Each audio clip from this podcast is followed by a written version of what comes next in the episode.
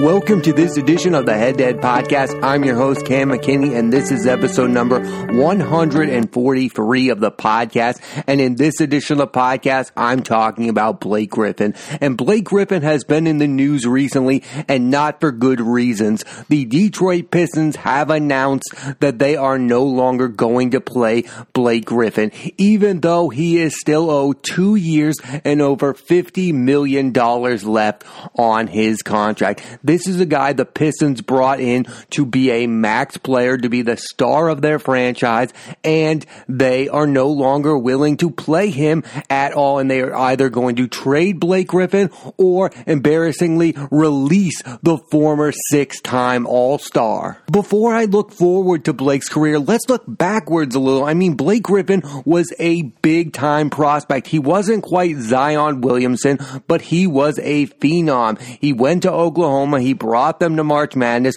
We all thought he was going to be the next big face of the NBA, and then he got drafted by the lonely LA Clippers, a franchise that had never had a superstar player. So the minute the Clippers got Blake Griffin, they became a must watch team. Unfortunately, in his first season in the NBA, Blake Griffin gets injured during Summer League and misses his entire first season. But then he bounced back in a huge way, averaging over 20 22 points per game and 12 rebounds and winning rookie of the year. And you're like, yeah, that's the Blake Griffin we thought we were going to get. And it was like, no one even cared that he was injured his first full season. We were like, this is going to be one of the biggest names in the NBA. He could dunk the basketball at will. He could rebound. He looked like he was going to be the next Charles Barkley or Karl Malone. He was the next big man who was going to dominate the NBA. And then that third season, you know what the Clippers did? They went out and they traded for a superstar player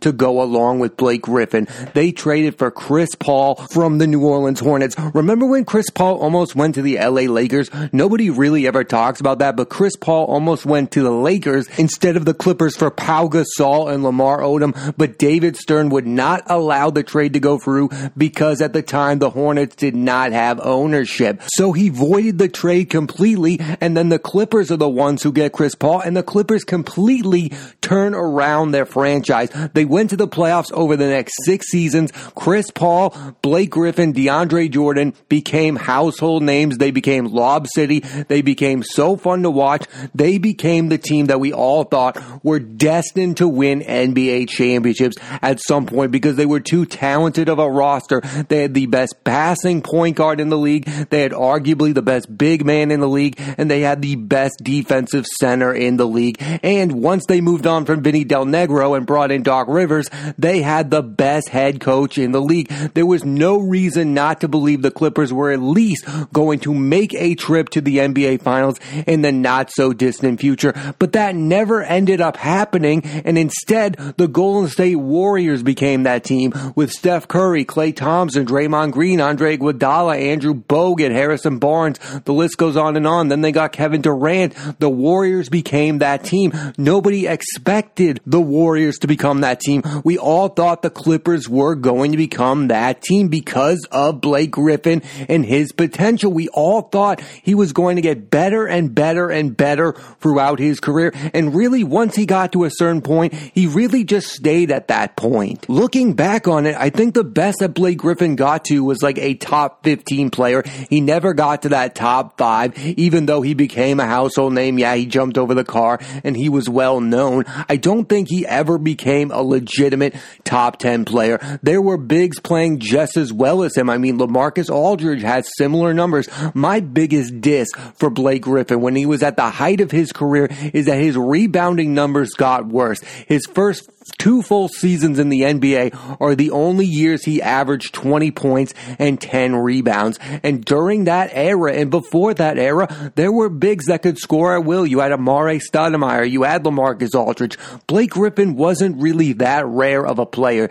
Yes, he had the talent. Yes, he could dunk the ball at will, but I don't think Blake Griffin lived up to the expectations fully of where we thought he was going to go. We thought this guy was going to turn into Charles Barkley. A legitimate MVP candidate. And I think you could make the argument that Chris Paul was the better Clipper the entire tenure he was with Blake Griffin. I mean, I don't think Blake Griffin ever got better than Chris Paul. I think Chris Paul was always the best Clipper on that team. And our expectations were at some point Blake Griffin was going to become the face of the Clippers. And he never really did with his time with Chris Paul. I think Chris Paul was the better Clipper overall. And I'm not dissing Blake Griffin. He became a six time All Star. He became one of the biggest names in the league. But when you look at the Clippers underachieving, I think you have to look at his growth as a player and go, that played a factor in it. Now, of course, those injuries also played a huge factor. It seemed like every year, either Chris Paul or Blake Griffin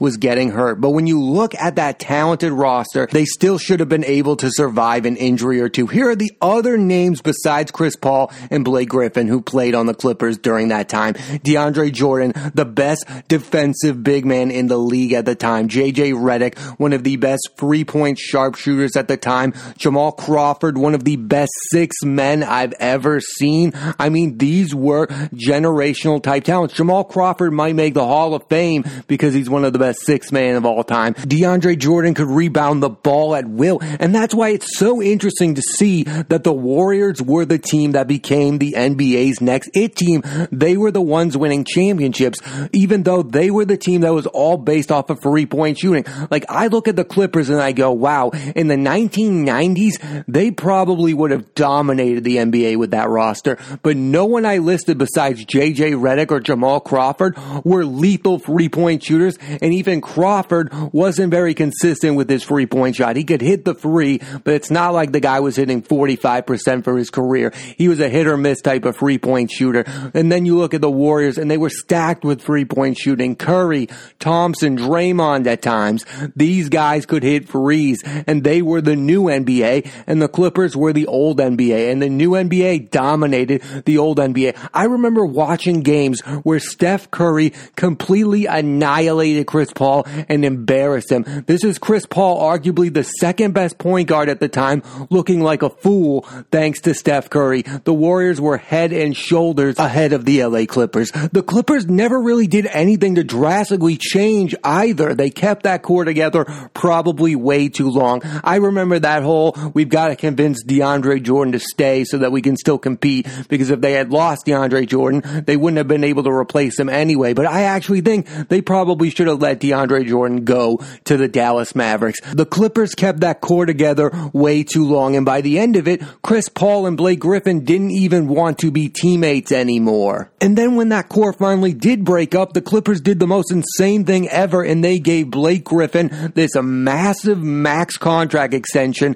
and said he was going to be an LA Clipper for life. In retrospect, I don't think anybody was a huge fan of that contract. I don't think anybody saw Blake Griffin going the right direction. And then in the middle of that first season, they traded him away to the Detroit Pistons and the Pistons were so hungry for a star player. I mean, the Pistons hadn't had a star player since like Chauncey Billups and Rip Hamilton. They didn't care if they were going to compete. They just needed a reason for fans to come and watch basketball games. So they traded for Blake Griffin. And for me, this is about the time that Blake Griffin got affected by the era of basketball he's playing. Griffin himself had never taken that many three point shots. In his time with the Clippers, he averaged about two three pointers a game. And then with the Pistons, the guy has been jacking up six three point shots a game. And this year he's only shooting 31% from the three point line. I know Blake Griffin's lost his athleticism. I know that he can't dunk the ball at will, but the answer is not him jacking up threes because nobody is afraid that Blake Griffin is going to hit that crazy amount of threes. He's not going to hit three out of six of those three point shots. In a good game, he'll hit two out of six, but that rarely happens. And that's the problem with Blake Griffin's game. It hasn't evolved. What's interesting about Blake Griffin is unlike other big men of the era, like Dwight Howard, who never evolved at all, Dwight Howard still just attacks the rim. Blake Griffin has gone the opposite. He no longer attacks the rim and only takes jumpers, and his mid-range game isn't what it used to be, and his three-point shots have gotten ridiculous. He has been taking way too many three-point shots because it's almost like he's trying to keep up with where the game is at He knows the old fashioned big men are no longer relevant. But the other side of things is because of the beating he's taken throughout his career, he can't even attack the basket like he used to. So that's why we're in this weird in between of Blake Griffin. I can't talk about what his career is going to be because I have no idea of where he's at as a player. He's in this weird in between. If I'm a team looking to acquire Blake Griffin, I don't want to bring him on my roster and have him jack up three three point shots a game. I'm not sure that Blake Griffin fits in with where the NBA is at right now. And the crazy thing about Blake Griffin is he's only 31 years old and his game is aging tremendously bad. I mean, look at the opposite between him and Chris Paul. Chris Paul is like a 36 year old point guard who in recent years has joined middling teams like the OKC Thunder and Phoenix Suns and turned them into legitimate playoff teams. Chris Paul's game has aged so well. His mid-range jump shot is on fire. He can still hit threes. He's still one of the best passing point guards in the league. This is the era we live in. The point guards get to dominate forever and the big men, they age out of basketball right now. I mean, Blake Griffin is 31 years old. He's five years younger than Chris Paul, yet his game has aged horribly bad and Chris Paul is still at the height of his powers. He's still a top five point guard in the NBA and he's turning the miserable Phoenix Suns into a watchable product. Devin Booker is having his best season under Chris Paul as his point guard. Shai Gilgeous-Alexander developed into a star player under Chris Paul. Chris Paul is maybe better than ever and Blake Griffin is out here on the Detroit Pistons being benched by a miserable franchise. If they switch teams, I bet Chris Paul could turn the Pistons into a playoff team, but Blake Griffin and the Suns would probably still be having these type of problems because Blake Griffin's game just has not aged well at all. Here's another name to bring up. Derrick Rose. Remember Derrick Rose, this guy we gave up on when he had two ACL tears and we were like, Derrick Rose is never going to be the same player? Well, Derrick Rose is still a pretty good player. He's been on the Timberwolves these past few years. He was on the Pistons. Now he's on the Knicks, reunited with Tom Thibodeau. And Derrick Rose is still a formidable NBA player who can average about 14 to 16 points a game and help a team become a playoff team. Guess what? Derrick Rose is a better NBA player right now than Blake Griffin. Think about that. If you had thought five years ago that Derrick Rose would still be a guy who can contribute in the NBA and Blake Griffin would be the lost player who we don't know what to do with, think about how crazy that is. And a lot of it, I think, has to do with the position they play. This era is all about the point guards. It's all about the guys who can hit the three point shot. Now, Derrick Rose is not a very good three point shooter, but he can consistently somewhat hit the shot sometimes. I mean, he's not a dominant three point shooter, but if he takes two or three free point shots per game, I'm okay with that. I'm not okay with signing Blake Griffin to my team and having him jack up six three point shots a game. His game looks lost and he just doesn't know what to do with it. But think about that fact one more time. Derrick Rose can contribute in the NBA right now and Blake Griffin cannot. That's crazy when you think about it. Now, both of them had heights. Derrick Rose was an MVP. Both players are probably going to make the Hall of Fame, but I don't really care about that all that much. For Blake Griffin, I just think you look back at his career and you think about the what if factor. Like, what if he had remained healthy? And what if he had actually tried to evolve his game faster? Now, there were times with the Clippers where he was taking more three point shots and he was trying to be more of a Mare Stoudemire type player who could hit the mid range, but I don't think Blake Griffin properly has evolved his game well. He didn't quite seem know what to do when he was over the I'm going to dunk over you all the time. And even when he became a pretty good mid-range player, the Clippers could not compete for championships. Blake Griffin did not know how to evolve his game. And that gets us to the big question. What's next for Blake Griffin? Because absolutely right now, no one is going to trade for Blake Griffin if they are going to have to pay him two years and over $50 million. Now there are teams out there that could probably use a backup big man. My Boston Celtics could probably use Blake Griffin. Possibly. I'm not quite sure how well he would fit in with a young team like the Celtics. Maybe the Miami Heat. I've heard that bantered around. That would be a nice fit. He wouldn't have to do a whole lot. They have Jimmy Butler. They have Goran Dragic, they have Tyler Herro. they have Duncan Robinson. Get Blake Griffin on a good team where he doesn't have to do a lot, and that would probably be a good fit. But what are you really asking Blake Griffin to do? Are you asking him to be the old Blake Griffin? Because if so, he can't do that. Are you asking him to hit two three point shots a game? Because if so, he probably won't do that very effectively. The one thing Blake Griffin actually has going for him in today's NBA is he is a good passer. He averages about four assists a game, and I do think he can handle the ball at times where most big men cannot. So if you're a team with bad passing, then I would consider adding Blake Griffin. That's the one thing he's got going for him. And I've seen the Celtics play the Pistons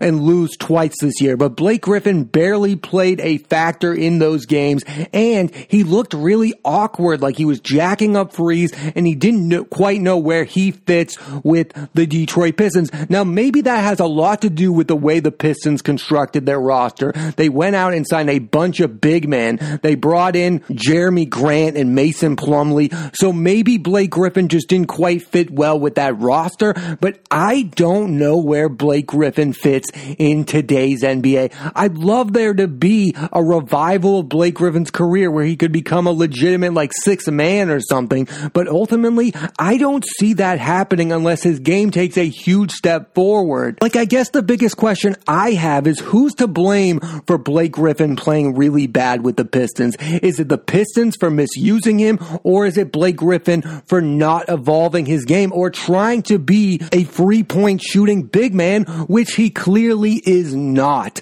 So that's why I don't know the answer to that question, but I think we're going to find out. I think the answer is it's probably somewhere in between, but if Blake Griffin goes to another team and struggles, then I'm going to have to put all the fault on Blake Griffin. I think Blake Griffin has had a really good career. He was one of the biggest faces of the NBA. He could dunk the ball at will. He dunked over the car. He's a huge name. He was in countless commercials. But when you look back at the career of Blake Griffin, I think you can say he underachieved a bit. I think he at least should have been able to get to a Western Conference Finals, and he probably should have been able to get to an NBA Finals. There were years where the Clippers had chances and they blew Frio oh leads and they got dominated by the Warriors. I don't blame them for the Warriors rising ahead of them. I think that was inevitable when you have Steph Curry and Klay Thompson. Those players are better than Chris Paul and Blake Griffin, but I do think the Clippers at least should have been in the conversations of making the Western Conference Finals. And the fact of the matter is they never did. And they're not the team we're going to remember. Remember when we watched Lob City and we thought they were going to be unforgettable? Well, now they are becoming forgettable. The teams that we remember are those Cavs teams that went to the NBA Finals all those years and won a championship. Those Warriors teams, those Miami Heat teams. We're not going to mention the Blake Griffin, Chris Paul Clippers when we talk about the dominant teams of this era. When we do mention them, we're going to talk about the team that probably should have won an NBA championship. The same way we talk about the Oklahoma City Thunder, but at least that team with Durant, Harden, and Russell Westbrook got to the NBA Finals. I just look at that Clippers team and I think about what if, what if they stayed healthy? I mean, Blake is in that class of big men that put up big numbers like a LaMarcus Aldridge, like Amar'e Stoudemire, and they were great players, and they're all probably going to the Hall of Fame, but they're in those class of big men that were not super elite. I don't look at those players as ever being top 10 players in the NBA during their time. They were able to compete, they were able to put up big numbers, they were able to consistently make it to the NBA postseason. All three of those players never won an NBA championship, and all of them had really good runs, but they didn't last super long. Like Amar'e Stoudemire kind of a great example of what Blake Griffin is. He had a great run. He played with a great point guard in Steve Nash and put up historical numbers like Blake Griffin did with Chris Paul. There's a lot of similarities between Blake Griffin and Amar'e Stoudemire, but the biggest similarity is when I look back at both of them, I don't think of them as all-time great basketball players. I think of them as guys that didn't reach their full potentials. This is my final thoughts on the matter. When it was announced that Blake Griffin was going to be benched by the Pistons or either traded. Guess what? The bigger news was that Andre Drummond was going to be doing the same thing with the Cleveland Cavaliers, that the Cavaliers were no longer playing Andre Drummond. And think about this. It was a bigger deal to NBA fans that Andre Drummond was being benched by the Cavaliers so that he could be traded than it was Blake Griffin, a guy who has two years and $50 million left on his contract. Andre Drummond means more to the NBA right now